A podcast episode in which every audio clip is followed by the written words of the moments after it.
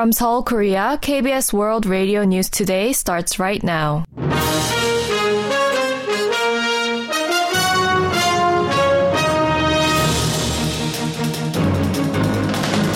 On today's broadcast, the National Assembly begins an extraordinary session to pass the delayed 2024 budget and handle other unresolved issues. President Yoon Suk-yeol departs for a 4-day state visit to the Netherlands with a focus on enhancing cooperation in semiconductors. And the prices and inventory of urea in the country remain at ordinary levels despite China's export suspension for the compound. This is KBS World Radio News. I'm Tom McCarthy.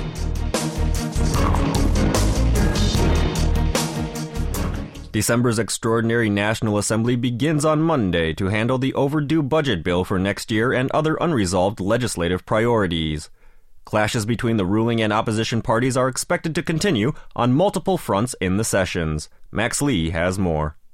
The National Assembly convenes for an extraordinary session on Monday in a bid to resolve outstanding tasks that went unresolved by the end of the regular session on December 9th. The ruling and opposition parties have agreed to hold two plenary sessions on December 20th and 28th to handle next year's budget and other legislation respectively, with another session scheduled for January 9th. While the rival parties are set to negotiate next year's government budget through a 2+2 consultative body, any success would require these sides to bridge a considerable gap. The main opposition Democratic Party plans to unilaterally pass its own reduced budget if an agreement is not reached before the plenary session next Wednesday. The DP will also push to pass motions on special counsel investigations into allegations of stock manipulation against First Lady Kim Gun-hee and bribery suspicions surrounding the Taejangdong development project, which have been designated as fast-track bills to prevent them from pending for too long. The main opposition will also propose a parliamentary investigation into three controversial issues, including an expressway construction project that was completely scrapped earlier this year after suspicions that the updated plan was designed to benefit the First Lady's family. The other two investigations cover the death of a young Marine who was swept away by strong currents during a flood rescue operation in July and the deadly flooding of an underpass in Osong in the same month. The rival parties will also face off in confirmation hearings for 6 new ministerial candidates and the new Korea Communications Commission chairman. Max Lee, KBS World Radio News. President Yoon Suk-yeol departed for a 4-day state visit to the Netherlands on Monday. His visit is expected to lay the groundwork for Seoul and Amsterdam, whose bilateral cooperation mainly focuses on semiconductors, to make new leaps. Our Bae Ju-yeon has more. President Yoon Suk-yeol left for a state visit to the Netherlands on Monday, becoming the first South Korean leader to make such a trip since the two nations established diplomatic ties in 1961. Before leaving for the visit at the invitation of King Willem-Alexander, Yoon said in an interview with AFP that his visit will focus on boosting collaboration in semiconductors, which he described as the linchpin of the two nations' bilateral cooperation. He stressed that the stable and sustainable growth of the global semiconductor industry is directly related to the interests of both countries. To that end, a summit with Dutch Prime Minister Mark Rutte is expected to include discussions on the establishment of a new dialogue on semiconductors and efforts to identify joint projects. Yoon will also visit the headquarters of ASML, which is the world's sole supplier of extreme ultraviolet lithography machines used to make advanced microchips, becoming the first foreign leader ever to make such a visit. First Deputy Director of the National Security Office, Kim Tae-ho, said the president's visit will contribute to the improved stability of equipment supplies for South Korean chipmakers and strengthen semiconductor supply chain recovery amid geopolitical conflicts and economic security crisis.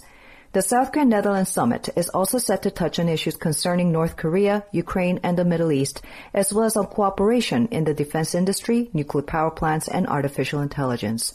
The president's itinerary also includes a visit to The Hague and a stop at a museum honoring a Korean diplomat who was dispatched to the Second Hague Peace Conference by King Gojong in 1907. Pejun, KBS World Radio News. The prices and inventory of urea in the country remain at ordinary levels despite China's export suspension for the compound. Authorities said on Monday that as of last Thursday, the price of urea sold at pumps nationwide stood at 1,602 won per liter, or around $1.22, with the usual prices between 1,300 and 1,800 won. The government survey also found that 96.5% of gas stations nationwide have urea in stock. The government recently signed a contract to import some 10,000 tons of the compound with a third country other than China, increasing the nation's inventory from 3 months as of the end of November to 4 as of last Friday. The government will launch a committee next June to serve as a pan-government control tower for reviewing and adjusting policies aimed at stabilizing supply chains. At a ministerial meeting presided over by Finance Minister Choo Kyung-ho on Monday, officials announced the follow-up measure to the Basic Supply Chains Law during the first ministerial talks on supply chains under the Yoon Suk-yeol government. The committee, which will include the heads of central administrative institutions as well as economy and security experts, is expected to finalize a basic plan on supply chain stability policies and state support in the second half of 2024 before establishing a year-by-year implementation plan by January 2025. Supplies and raw materials necessary for the stable maintenance of the national economy will be designated as economic security items through a review by the panel in the latter half of next year. Oceans and Fisheries Minister nominee Kang Do-hyun said he will face public judgment over his past records of drunk driving and violence in a parliamentary confirmation hearing. Asked whether he believed that such records render him unqualified for the job on Monday, Kang said a detailed explanation will be necessary at the hearing. The nominee said he had done things he should not have done when he was young, but stressed that he has changed his ways since then as he apologized to the public. A marine science researcher, Kang has headed the Korea Institute of Ocean Science and Technology since February of this year. Ambassadors from North American and European countries to the North Atlantic Treaty Organization will reportedly visit South Korea this week to discuss bilateral cooperation. According to diplomatic sources, NATO ambassadors from 8 countries, including the United States and Britain, will visit Seoul for a 2-day trip on Wednesday. The ambassadors will reportedly meet with Seoul officials from the Ministries of Foreign Affairs and Defense to discuss substantial ways to strengthen cooperation between NATO and South Korea. There is speculation that the envoys may visit the demilitarized zone on the inter-Korean border and issue a message toward North Korea. A U.S. Forces Korea F-16 fighter jet crashed in Gunsan, North Jeolla Province on Monday. According to the South Korean Coast Guard, the plane fell into the Yellow Sea near the U.S.'s Gunsan Air Base after taking off from the base at around 9 a.m. The pilot is known to have ejected and was later rescued from waters by authorities. The airbase is jointly used by the South Korean Air Force and U.S.'s 7th Air Force. RM and V of K-pop group BTS began their mandatory military service on Monday. While Jin, J-Hope, and Suga began their mandatory duty last December, April, and September of this year, respectively, remaining members Jimin and Jungkook are set to begin their service on Tuesday.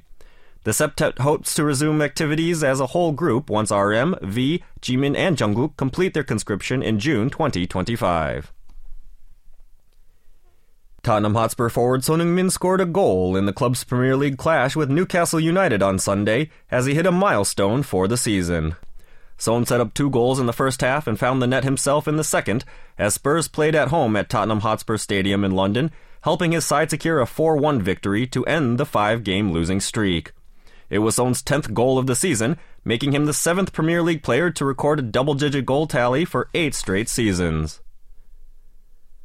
The benchmark Korea Composite Stock Price Index gained 7.51 points, or 0.30% on Monday, to close the day at 2,525.36. And that's the news from KBS World Radio's News Center in Seoul. I'm Tom McCarthy.